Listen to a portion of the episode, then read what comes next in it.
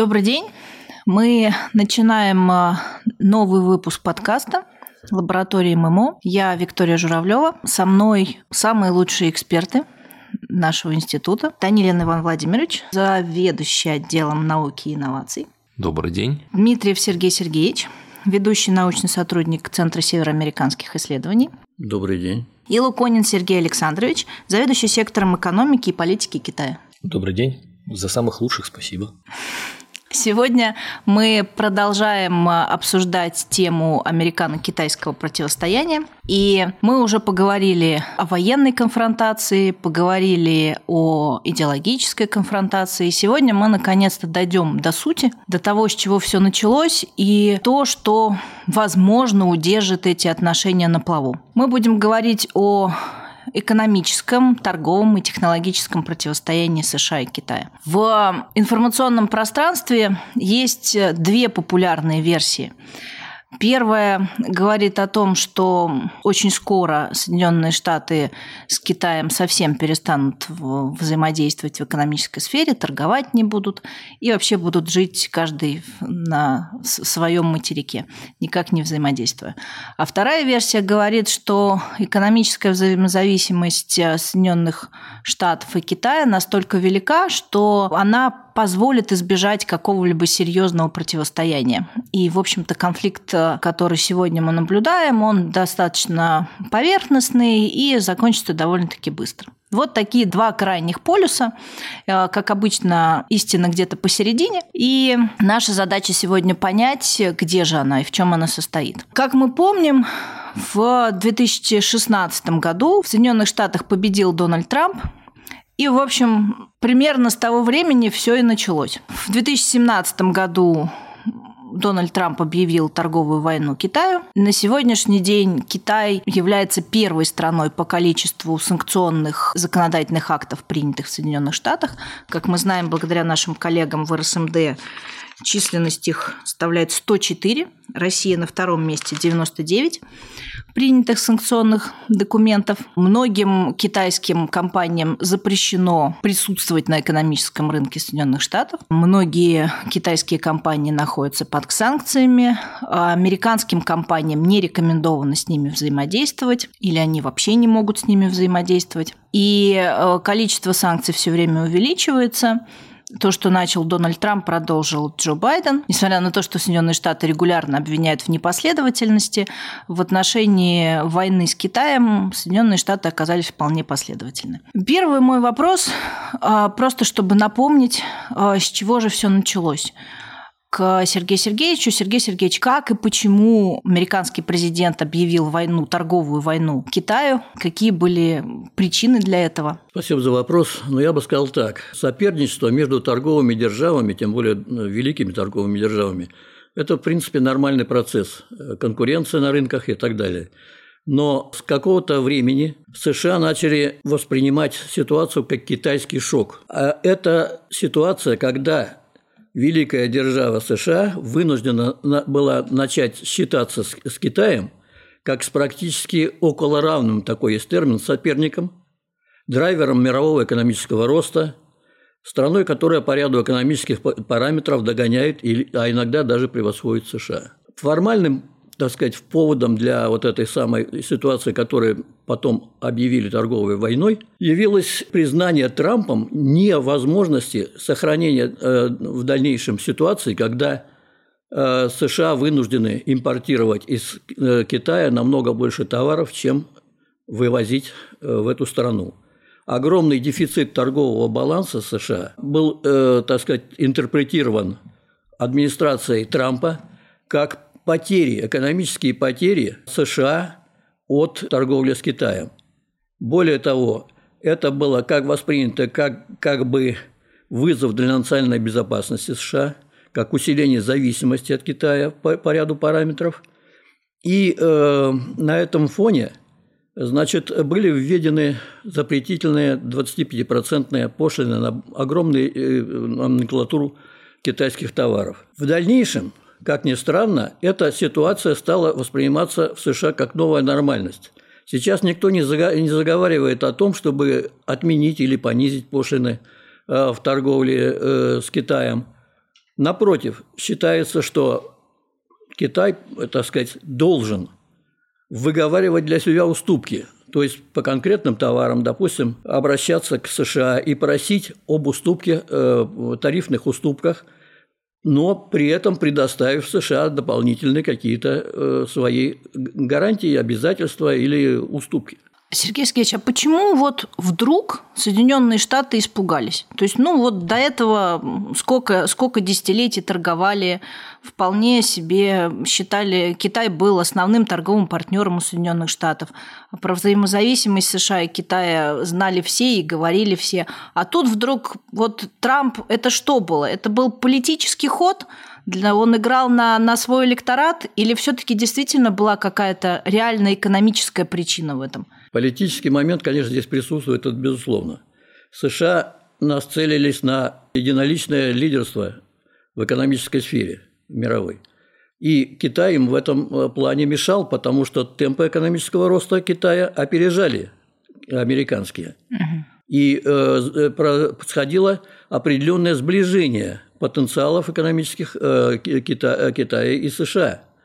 Э, это было, как я уже говорил, по мнению администрации США вызовом для национальной безопасности, национальной экономической безопасности. Угу. И э, потом, э, значит, уже в дальнейшем значит, произошли такие э, события, которые сделали игнорирование вот этой экономической зависимости от недружественных, как считают э, США стран, опасным для э, экономического развития США и их политического веса на мировой арене. Но вопрос же был, я так понимаю, не только в торговом дисбалансе, да? То есть если, если смотреть глубже, то это, вероятно, попытка ну, почему Трампа еще называли изоляционистом и протекционистом, да? Вероятно, попытка защитить американскую промышленность. То есть вот ну, этот, этот момент.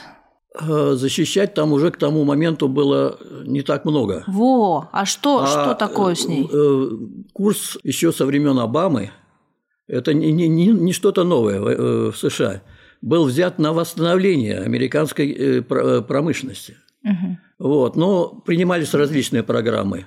А при Обаме там э, упор делался на инфраструктурный сектор, при э, Трампе был принят целый ряд программ, э, тоже в части инфраструктуры и так далее.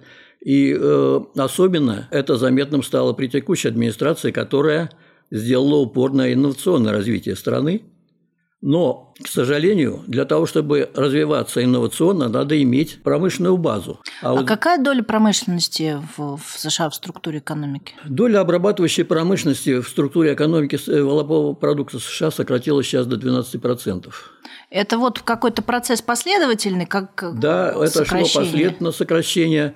Значит, э, причем вот нынешняя администрация, она склонна подавать это как, э, ну, какое-то, так сказать, уступка США другим странам, их благоде... благодеяние. Mm. То есть вот они э, тем странам, которые нуждались э, в том, чтобы занять трудящихся, чтобы увеличить спрос, увеличить производство, они отдавали неохотно свои, так сказать, промышленные предприятия.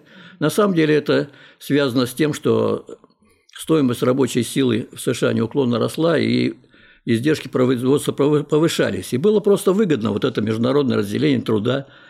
Когда США, э, так сказать, в основном занимались наукоемкими производствами, теми производ... Э, э, сектором услуг, ну, финансами, транспортом и так далее. А вот те производства, которые грязные или трудозатратные, они передавали во многие страны, в том числе и в Китай. Вот сам Байден признавал, что на протяжении десятилетий рабочие места экспортировались, а продукция импортировалась, в то, в то время как другие страны превзошли США в критически важных секторах. Это его слова. Ну, то есть фактически был совершенно нормальный для э, того периода глобализации да, да. мировой экономики, совершенно нормальный Согласен. процесс, когда производство выносилось в те страны, где дешевле, где бизнесу дешевле делать. И в итоге Соединенные Штаты к какому, какому а в итоге году? в 2010 году Китай превзошел США по выпуску продукции обрабатывающей промышленности, стал мировой фабрикой вместо США. Ну, и, а в чем в этом проблема? То есть почему для вдруг Соединенные Штаты решили, что это угроза? Ну и не производят они хорошо, они производят что-то другое. Э, значит, э, было несколько событий, которые э, Воздух чище, показ... в конце концов. Совершенно верно. Совершенно верно. Было несколько событий, которые сделали вот этот вопрос зависимости от недружественных стран для США таким наиболее важным, я бы сказал. Ну вот э, произошла пандемия ковид. В результате США лишились на какой-то период поставок комплектующих, поставок минералов, поставок компонентов для, для оборудования, и в том числе из Китая. Эффект от этого был весьма неприятным. Шоковым. Шоковым, да. А подсчитано, что глобальная нехватка микропроцессоров замедлила в 2021 году темпы прироста валового продукта США на 1%. Угу. Это очень существенно. Автомобильная промышленность произвела на несколько миллионов автомобилей меньше из-за того, что китайцы не поставили а, микропроцессоры, а в каждом автомобиле теперешнем несколько сотен до тысячи микропроцессоров. Из-за срыва поставок э, пострадали предприятия ВПК США, поскольку они тоже э, зависят от импорта. Производство смартфонов, планшетов, телевизоров, бытовых электроприборов, металлопродукции. И это было... Да, и вот э, особенно в эпидемию ковида США поняли, что они абсолютно зависимы от Китая по импорту э, фармацевтики, всяких масок и так далее, и э, медоборудования. В тот период это было воспринято совершенно как критическая ситуация. Mm. Ну, получается, что, в общем, был условно период вот пандемии, который отразился на поставках. Все это было достаточно напряженно, да, условно какой-то период глобализация временно прекратилась, да. И за этот период как раз в Соединенных Штатах был Трамп, который, как мы знаем, такой, в общем, работает на публику, да, популист.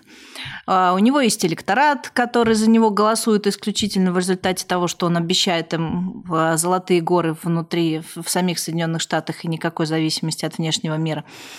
И вопрос из временных сложностей превратился в политическую игру, да? Совершенно верно. Здесь э, на кону стал, стали э, вопрос лидерства США и вопросы экономические, то есть потери экономические от сокращения отношений с недружественными странами, они стали игнорироваться, потому что э, на первое место вышел э, политический эффект. А почему с уходом Трампа это не прекратилось? Почему с Байден? Трампа это не прекратилось, потому что это двухпартийный подход. Обе партии, в принципе, резко настроены против э, э, китайского, так сказать, как они считают, засилия Э, есть такие выражения даже, я слышал, что китайцы неправомерно сосредоточили у себя в руках целые отрасли э, значит, промышленности, хотя э, то есть, толчком к этому послужил как раз вывод предприятий из США в Китай. Но сейчас вот они считают, что это неправомерная концентрация, да? концентрация в одних руках. И, значит, настроения антикитайские, они на всех уровнях. Это и администрация, это и Конгресс, это и ассоциации промышленные, которые очень, которым очень понравились тарифы Трампа. Угу. И сейчас они резко против возобновления торговых переговоров с Китаем. И больше того, появилась совершенно интересная новая, так сказать, торговая политика э, рождается э, США. Никаких тарифов, все переговоры должны идти о правах человека, о нарушениях так, э, там, в Синьцзяно-Уйгурском районе э, по вопросу принудительного труда да. и угу. так далее. Вот на этом должны э, строиться отношения. Мне понравилось высказывание одного значит, деятеля официального из Африк, одной из африканской страны. Он сказал, к нам приезжали китайцы, построили плотину. К нам приезжали американцы, начали учить нас правам человека. Вот по такому принципу они хотят построить свою, так сказать, э, торговую политику в отношении э, стран, э, этих стран. Но здесь один нюанс есть. Если раньше все было в пределах торговых правил, которые устанавливаются ВТО, международными организациями, то сейчас американцы возложили на себя такую роль диктовать другим странам и международным организациям Угу. Они настаивают на реформе ВТО, на реформе Мирбанка, региональных банков развития, с тем, чтобы внедрить в них в эту новую концепцию э, своей торговой политики. Угу. Ну, то есть фактически они пытаются сделать ее международного уровня. Да, безусловно. Пере, перейти на вот а, такое тарифное отношение с Китаем уже на, на международном уровне. Сергей Александрович, а что происходит в это время с, с, с китайской промышленностью? То есть как, какой, какой эффект или в, в каком состоянии изначальном она была на тот момент, когда Соединенные Штаты решили вести торговую войну с Китаем, и какой эффект вот за последние, за эти несколько лет? Ну, в целом китайская промышленность была на подъеме. А, Китай запустил программу модернизации. Это одна из целей Коммунистической партии Китая. Они хотят выйти на более высокий передел продукции и торговать уже не просто каким-то, какими-то товарами массового потребления, а именно высокотехнологичной продукции с высокой добавленной стоимостью. Одно время китайские власти думали, что необходимо идти по пути а, классических развитых капиталистических стран и сокращать вторичный сектор и, соответственно, расширять третичный сектор, развивать услуги, потому что, по их мнению, а, на тот момент а, именно там находился основной драйвер будущего экономического роста Китая. И при постепенном снижение эффективности традиционных факторов, это вот э, там, удорожание рабочей силы, менее выраженный мультипликативный эффект от государственных инвестиций, они считали, что вот именно надо развивать сектор услуг. А, но чуть позднее, после прихода Си Цзиньпина к власти, а, они поняли, что все-таки основа экономического развития – это, как они называют, реальная экономика. Реальную экономику они связывают с именно промышленностью. И поэтому они процесс этот затормозили, насколько я понимаю, а, и сейчас прикладывают максимальные усилия к тому, чтобы их промышленность была одной из самых современных а, в мире. А, там, конечно, они сталкиваются с разнообразными проблемами. Это и постепенное ухудшение демографической ситуации, потому что а, темпы прироста населения снижаются, и растет группа а, лиц старше 60-65 лет. А доля промышленности, вот если в США мы услышали 11%, то в Китае это сколько? Ой, сейчас э, не помню цифры, к сожалению, извините, плохая память на цифры, но, в общем, вторичный сектор – это там больше половины вала внутреннего mm. продукта Китая. Ну, то есть да, значительно он, больше, чем в США. Да, и он, mm. нельзя сказать, чтобы он там резко снижался или рос, то есть там а, динамика 1%, 2%, 3% снижается, например, потом опять растет, ну и так далее. И это логично, потому что китайские власти используют промышленность как один из механизмов преодоления кризисных ситуаций. То есть, как mm-hmm. только возникает некий мировой кризис, они запускают программы инфраструктурного строительства внутри Китая, а, ну и разнообразными способами, а, да, запускают строительство какой-нибудь очередной высокоскоростной железной дороги, угу. и понятно, что национальная промышленность на это отвечает. Здесь есть плюсы, а, свои минусы. К плюсам относятся то, что практически все кризисы ну, нашего времени, мы не берем то, что было там до 2000 годов, темпы прироста вала внутреннего продукта КНР не падали ниже ноля. Был один прецедент прецедент, э, когда началась пандемия, э, первый квартал 2020 года, когда Китай объявил э, о закрытии некоторых целых регионов, да, валовый внутренний продукт сократился, все остальное это 2-3%, а угу. там в позапрошлом году это было плюс 8%. Есть и минусы, это формирование так называемых избыточных мощностей, особенно после 2008 года, это цементная промышленность, стекольная промышленность, металлопрокат. И еще одна проблема – это а, рост долговой нагрузки а, на государственные предприятия, промышленные предприятия, на какие-то там конгломераты. А, ну, плюс э, к этому можно еще прибавить рост задолженности провинциальных властей, которые вкладывали денег в какие-то жилищные проекты, ну и так далее. Ну, в общем, сейчас переходя так я уж долго говорю. Ну, в общем, получается... основная, основная идея, что от промышленности они не отказываются, и их основная задача сделать так, чтобы эта промышленность выпускала более дорогие, высокотехнологичные товары. То есть получается, что, в общем, а, как бы вот то, чего испугались Соединенные Штаты, но оно в реальности где-то действительно есть. Действительно, Китай серьезно опережает и идет опережающими темпами И есть я бы большие сказал, основания. Что я не настолько хорошо знаю промышленность Соединенных Штатов Америки. Я думаю, что говорить о том, что сейчас Китай на 100% опережает Соединенные Штаты Америки, именно качественно, угу. про это говорить еще рано. Количественно, несомненно, и, видимо, есть отдельные направления, в которых Китай уже занимает а, лидирующие а, позиции. Но здесь вопрос-то не в промышленности, а в захвате вот. рынков сбыта. Mm. Вот, потому что то, что производит Китай, это нужно куда-то продавать. И понятно, так, что... То есть конкуренция за рынки сбыта да, получается. Да. И здесь Китай а, Впереди Соединенных Штатов? Нет, не уверен. Я думаю, что Соединенные Штаты Америки занимают еще достаточно прочные позиции, тем более они подключились к этой торговой войне а, и очень активно давят и выдавливают китайских поставщиков, а, но тоже определенные успехи есть у Китая. Проблема в том, что, естественно, рынки, на которые сейчас нацелен Китай, они менее платежеспособны, чем рынки, на которые направлены Соединенные Штаты Америки. И Китаю сначала нужно создать спрос, сформировать его.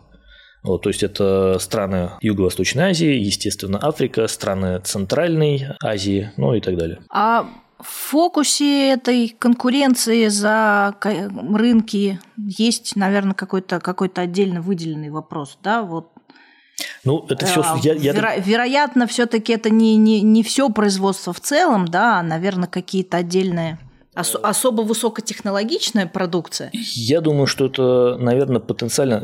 Вот Иван нам еще потом да, ну Прошу вот Ивана я, помочь я, мне. Я, я думаю, что раз, это да, да, раз... все, что связано с формированием неких а, сред функционирования программного обеспечения, а, сетей связи, а, построения на основе этих сетей связи неких вычислительных комплексов, больших центров обработки данных, завязывания на все это промышленного производства, ну и так далее. Иван Владимирович, расскажите нам, пожалуйста, как мы вот в итоге оказались-то во всей этой истории? Я так понимаю, что сейчас основное противостояние перешло из просто широко торговой, торговой войны в войну технологическую. Ну, в общем, да. Там есть только один момент, который я хотел бы скорректировать. Давайте мы промышленность американскую-то хранить не будем, так, да, в давайте том плане, не будем, что да, она все еще 12, жива? 12% американского ВВП, это так на 5 минуточек, это всего на 7% меньше, чем экономика Франции или Великобритании. И в 3,5 раза больше, чем весь промышленный сектор Германии, лидера мирового по машиностроению. Так, ну, так они зря переживают, что ли, тогда? Ну, как сказать, там проблема-то не в этом. То есть американская промышленность живет, э, нельзя сказать, что ей хорошо, но и, как бы, я повторюсь, хоронить ее тоже рано, в том числе в части хай-тек, потому что там по аэрокосмосу, по целым категориям машиностроения там все довольно неплохо. Да? И точно так же, как э, говорит, что Китай там в торговой войне с ним все прекрасно, в торговом отношении все прекрасно, не будем забывать, что там половина как минимум доброго экспорта э, Китая – это американские, японские, европейские корпорации, которые что-то производят в Китае. Да? То есть все-таки давайте различать Китай как место, где что-то производится, и который получает от этого экономическую выгоду, да? и Китай, который сам что-то делает, экспортирует куда-то, и за счет этого в том числе. И какая сказать, доля того, да. что Китай сам делает? Ну, смотря по отраслям, да, конечно, если мы берем там какую-нибудь нефтехимию, там а, те же самые вот фармацевтика, кстати говоря, и прекурсоры прежде всего, и активные э, ингредиенты, там, конечно, доля очень высокая. И это, кстати говоря, привело, например, к закрытию феномена индийской фармацевтики потому что сейчас индийская фармацевтика – это, как сказать, фабрика по разливу китайских активных фармацевтических ингредиентов. Там еще там, 60% примерно, еще там немножко Германии 15%, Сингапур, Япония, Америка, вот, а Индии нет. Да? Mm. То есть, той Индии, которую мы знали в 90-е годы, ее больше не существует на этом рынке, особенно, прежде всего, за счет Китая. Вот. Ну и такие же опасения, конечно, по тому, что та же самая судьба постигнет и развитые страны, поэтому, конечно, вот то, о чем говорили, что по фармацевтике здесь, конечно, очень беспокоит наших заокеанских партнеров. Ну, уже, в общем, да, все, что не купишь, оно все сделано в Китае. Да, по, значит, по аэрокосмической сфере Китаю, ну, в сфере аэронавтики, конечно, тут пока мало чего можно сказать. Вот только-только он выходит на какие-то, так сказать, позиции, но здесь пока вот до, две дуополии Boeing, Airbus, Embraer, Bombardier, они очень хорошо держат рынок, и никуда это там в ближайшие 10 лет не денется, скорее всего. Хотя, конечно, китайцы идут с потрясающей скоростью, но просто тут время, рынки, это все не, не так быстро все, к сожалению, движется. А ключевой фокус, как вы правильно отметили, это не вообще все подряд. Это было бы даже довольно странно. Это все-таки вся вот цифровая история в широком спектре, потому что а, для Китая очень важно сформировать вот то, что очень правильно Сергей Александрович сформировал вопрос среды цифровой, как своего рода товара под ключ. То есть вы приходите с технологиями 5G, а они притаскивают китайские смартфоны да, нового поколения, которые уже работают с этими стандартами, в отличие от западных, которые пока эти стандарты, соответственно, не как бы, приобрели права на их использование. Это же притягивает китайская операционная система, так сказать, цифровую вот эту всю экосистему, инфраструктуру, прочую, и вы получаете, грубо говоря, контроль над рынками. Так, значит, и здесь вот, собственно говоря, и был один из основных э, таких как алармистских моментов для Соединенных Штатов Америки, которые на этом рынке привыкли себя чувствовать это, в хорошем смысле слова по-хозяйски, потому что этот рынок появился у них. Они разработали все базовые технологии, на них работает сейчас весь мир, то есть если поскрести любую цифровую технологию, там будет как минимум значительный элемент, конечно, американской интеллектуальной собственности, а то компонентов системы элементов.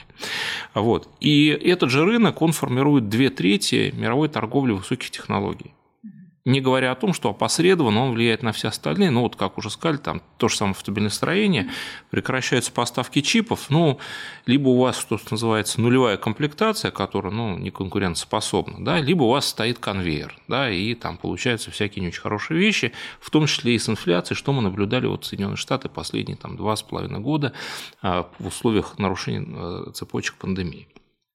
И вот здесь, э, что называется, бытовым таким языком, американские благородные доны сделали стойку, да, потому что стало понятно, что да, сейчас Китай лидирует в основном в таких, так сказать, э, продуктовых каких-то сегментах, и на рынке микроэлектроники, который обеспечивает весь этот цифровой банкет, занимает довольно специфическую нишу, это так называемая упаковка и тестирование, да, то есть там в самом Китае не производятся сложные микроэлектронные системы, это, это импортер чистый из Тайваня, из Республики Кореи, из Японии, там, из других стран. Не производится практически литографическое оборудование, только очень по устаревшим нормам. Но следующий шаг будет именно туда, и когда Китай начнет заполнит и эту нишу, все, как бы вопрос о доминировании США на фоне прекращения уже доминирования по телекоммуникациям оказывается, ну, мягко говоря, по большим вопросам, в том числе и по тем нишам, которые вроде бы к электронике не ну, относятся. То есть получается, что США в очередной раз испугались на будущее. То есть фактически, видя динамику развития Китая, как он постепенно переходит из страны, которая просто производит все то, что придумали в Соединенных Штатах, в страну, которая сама начинает что-то придумывать, да, и у которой развивается и своя наукоемкая, и наукоемкие технологии, и все, оказывается, ну, просчитать тут несложно, не да, можно просчитать, что через 15 лет, в общем, Китай будет и делать, и придумывать, а США останутся где-то далеко Нет, ну, позади. ну, США тоже останутся, просто это будет совсем другое перераспределение сил. А какая это, доля, кстати, наукоемких э, в Соединенных Штатах в промышленности? Ну, тут, как сказать, наукоемкой промышленности ну, обычно считаются knowledge intensive industries, наукоемкие отрасли э, экономики, у нас просто индустрия не совсем корректно часто производит, там до половины и выше. Угу. Просто там как считать, как говорится, есть ложь, есть большая ложь, есть статистика, потому что, например, тот же финансовый сектор, он, вообще говоря, довольно наукоемкий. Угу. Там все на свете, начиная от искусственного интеллекта и заканчивая серверами и прочим. Там вот как это вот такие вот большие куски. Но, в принципе, по доле от ВВП США это абсолютно чемпион по наукоемким отраслям. А по наукоемкой промышленности как раз лидер Китай где производ... за счет цифровой вот этой как раз э, потребительской электроники, да, которая, собственно, дает, ну, обеспечивает весь мир, несмотря на то, что лишь часть из нее грубо говоря, китайский Китай, а остальное там тот же самый Apple, да, там это там Samsung, там и целый ряд других производителей. Вот, то есть здесь эм, проблема заключается немножко не в том, что сейчас, я повторюсь, за счет даже при том, что, допустим, высокотехнологичная промышленность формально в Штатах намного меньше, в том числе цифровая, чем в Китае, там производятся ключевые компоненты, без которых тот же самый Китай работать не сможет. Ну, допустим, машина ASML, да, голландские, широко известные в последние там, несколько лет за счет того, что это монополист на рынке передовой э, ультрафиолетовой литографии экстремальной. Значит, эм, ни одна машина ASML не выйдет без оптических систем, импортируемых из США. Они не будут работать. Значит, и, этим как раз пользуются американцы при э, давлении на СМЛ с тем, чтобы экспорти... не экспортировать ту или иную технологию, вот эту ту или иную машину в Китай. И то же самое вот практически по всем вещам. Но вы совершенно правы, да, конечно, американцы испугались на будущее, но это то будущее, которое стало бы неизбежным, угу. если бы здесь и сейчас не были предприняты определенные меры. Просто американцы с этим долго тянули по двум причинам. Первое, сугубо экономическое, были действительно серьезные опасения, а, так сказать, что будут очень негативные последствия и для американского бизнеса, да, потому что, повторимся, многое из того, что делается в Америке, просто производится в Китае. Да? Вот. И в этом смысле слова, конечно, личность Трампа сыграла большую роль, потому что, войдя в посудную лавку, он не испугался разбить пару десятков сервизов. Вот. И ну, по факту оказался прав. Да, то есть ущерб для США оказался кратно меньше от этих вот действий, чем для Китая. А второй момент, ну, чисто политический, дело в том, что республиканцы всегда были просто меньше связаны с IT-бизнесом и его лоббизмом, вот этими крупными корпорациями, mm-hmm. и для них этот фактор играл намного меньшую роль чисто внутриполитически, чем для тех же демократов. То есть тут, ну, скорее даже был в какой-то смысле бонус, так сказать, подорвать электоральный потенциал их конкурентов, но это, повторюсь, конечно, второстепенный был момент. Вот они вошли, стали действовать. Эффект это, конечно, дает. Насколько Никакой? это подавало? Ну, давайте возьмем вот что реально сделали США. Да? То есть, во-первых, не надо полагать, что вообще весь Китай под цифровыми санкциями. Это не так. Они запретили поставку высокопроизводительных чипов для Huawei. И Huawei, согласно вот э, Жень Джиньфену, которого почему-то постоянно на русский переводят как Рен, видимо, не знаю, что это буква Ж, значит, э, находится в режиме выживания, да, то есть он очень активно работает по всем направлениям, э, в том числе по э, производственным технологиям, вот литографию они разработали свою, по э, цифровым решениям софтверным и интернет, вот операционная система Harmony и так далее, и экосистему, которую они выстраивают под нее, это, конечно, небо и земля, как они быстро, это просто фантастика – но все-таки. Но свои позиции на мировом рынке они потеряли. И, видимо, безвозвратно. Даже, вот, так сказать, если не ошибаюсь, бренд Honor им пришлось продать, один из их флагманских. Да? Их направление по печати чипов, по разработке печати чипов семейства Кирин, которые считаются, ну вот я сам не специалист в микроэлектронике, но вот с людьми я говорил из этой индустрии, они сказали, что да, вполне приличный чип, да, то есть современный. Это тоже дело, так сказать, закрыто, потому что Тайвань больше ничего не печатает, а Сеул тоже ничего больше не печатает для, для них. Соответственно, как можно разрабатывать и дальше, но без вот выхода на производство, какой в этом смысл? Значит, э, закрылась, видимо, история глобальная про э, китайские стандарты 5G как базовые, э, потому что Европа движется шаг за шагом к моменту, когда это полностью будет либо запрещено, либо сведено до каких-то минимумов. То есть вот этот вот мощный прорыв не состоялся. На Китай будет двигаться, но, как вот сказал Сергей Александрович, на рынке со слабым платежеспособным спросом. Вот. А, и, конечно, подорвана на там, десятилетие вперед производственная база по микроэлектронике, потому что Китаю реально не продают передовые производственные машины. Получается, что американская стратегия оказалась, оказалась успешной? До определенного момента. Просто знаете, как вам сказать, эм, что такое любое давление? Да? То есть это где-то фактор боли, да? это знаете, как вот хирургия да, так сказать, где-то боль, где-то польза. Ну, для, конечно, вот среднесрочной перспективы это огромная головная боль для китайцев, потому что нет. А на долгосрочную, как сказал, вот очень хорошо сказал директор ASML, а, это фактор появления новых технологий, в том числе на китайском, для, так сказать, всего мира, новых альтернатив. Просто вопрос в том, смогут ли китайцы это сделать. Это вопрос неоднозначный. Знаете, это вот гадание, кто чего сможет как, это такое немножко шаманизм. Чисто теоретически могут, на практике смогут или нет. А насколько это будет конкурентоспособным, да, и поможет ли это Китаю выйти на те позиции, на которые он рассчитывал ранее.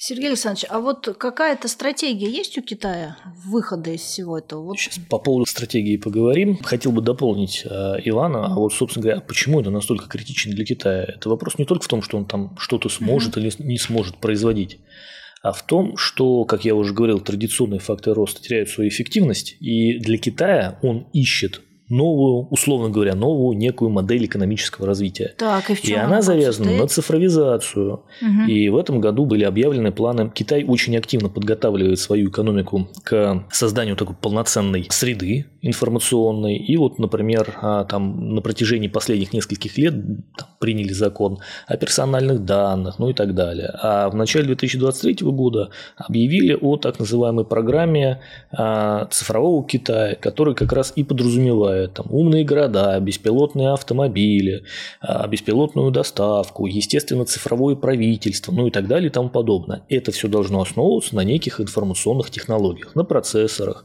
на серверах, серверах, а, на системах связи, ну и так далее. А это, в свою очередь, завязано на стратегические цели развития Китая, которые мы знаем, там 2035 год – это долгосрочные цели развития, построения а, там, всеобъемлющего общества процветания. Сейчас точно формулировку не помню, но, в общем, смысл в том, что всем было хорошо.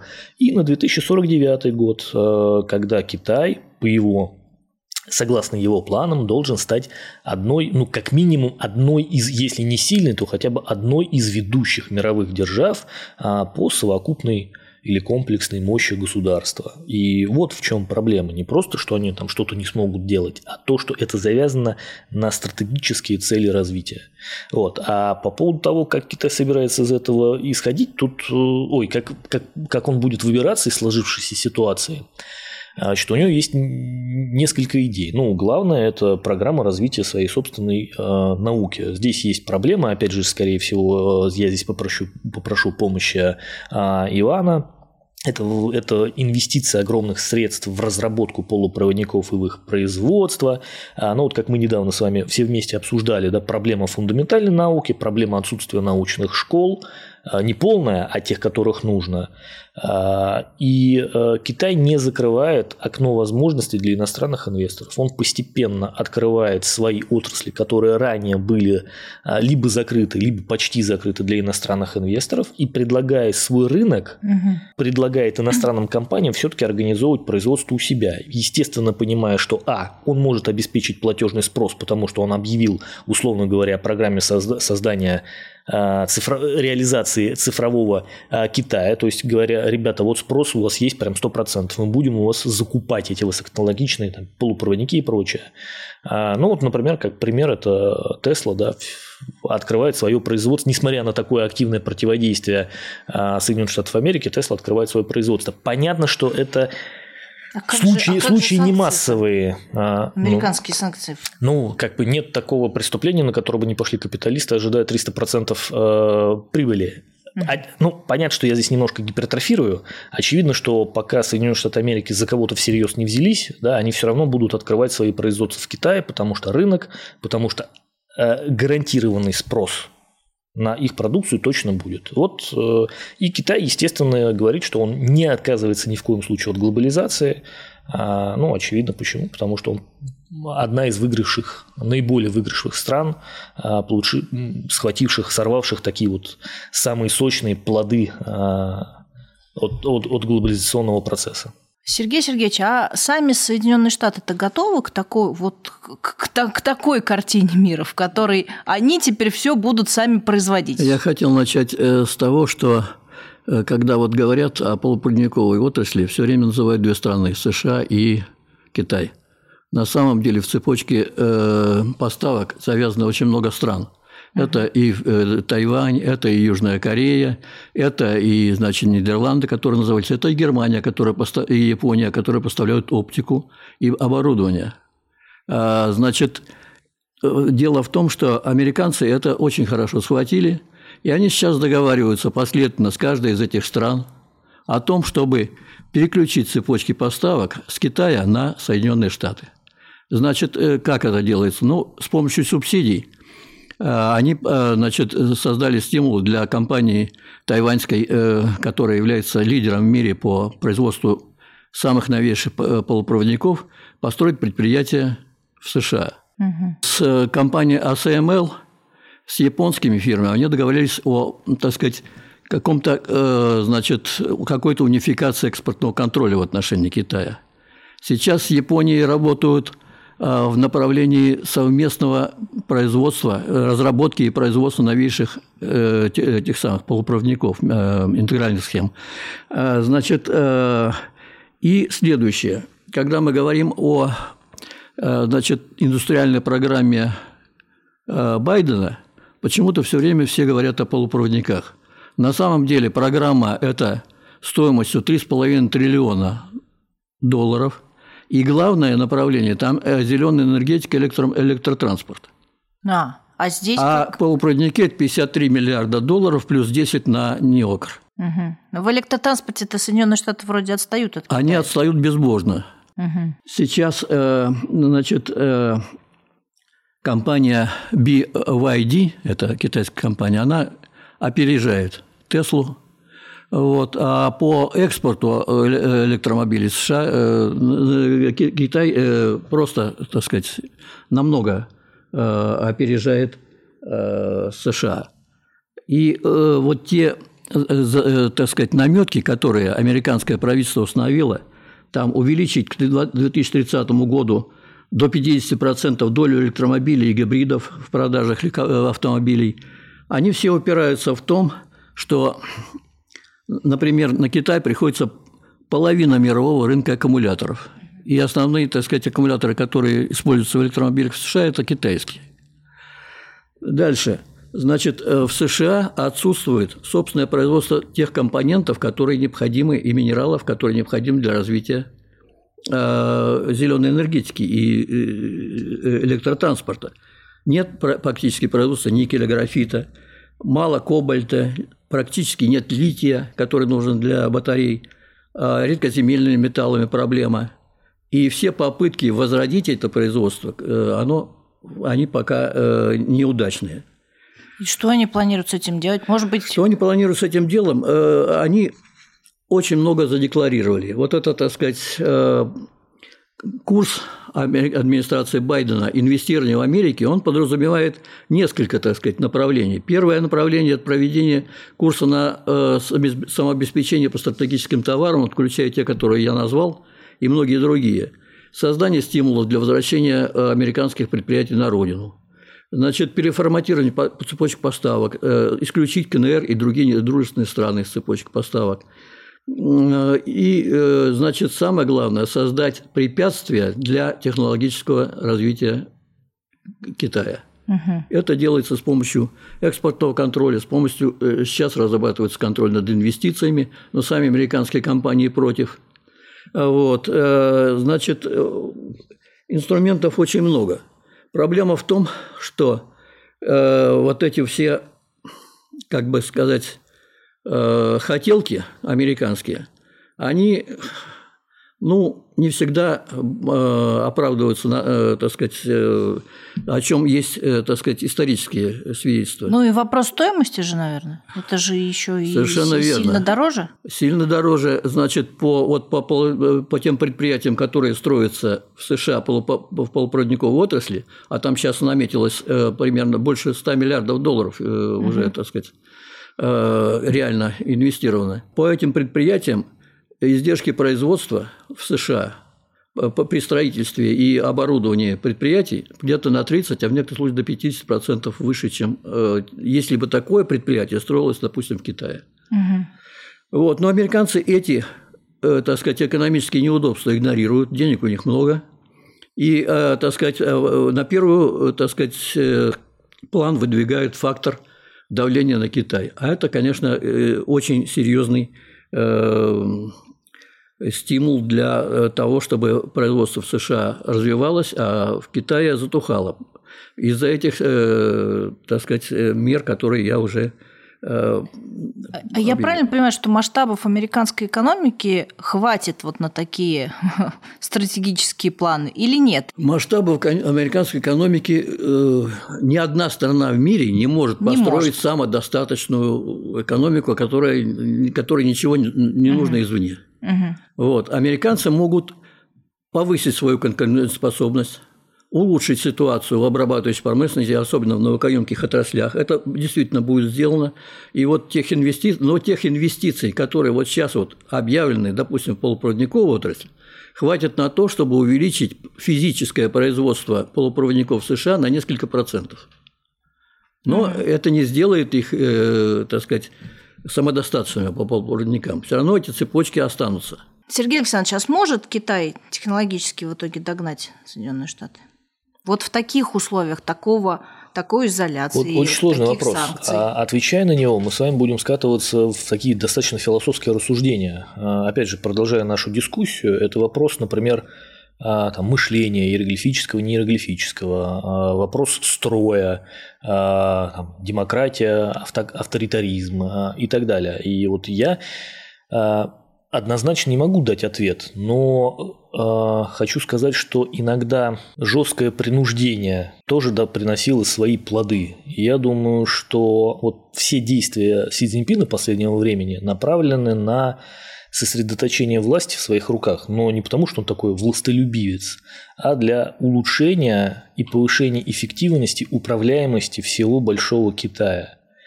И на каком-то периоде это будет давать положительный эффект. Поэтому я думаю, что Китай может достигнуть определенных успехов. И вот сейчас э, прошу прощения, мы скатываемся в такую немножко публицистическую а, дискуссию. Вот когда-то я слышал такой а, китаец мне сказал, что вот а, в свое время он спрашивал у а, индийцев, а почему вы не можете сделать точно так же, как и в Китае.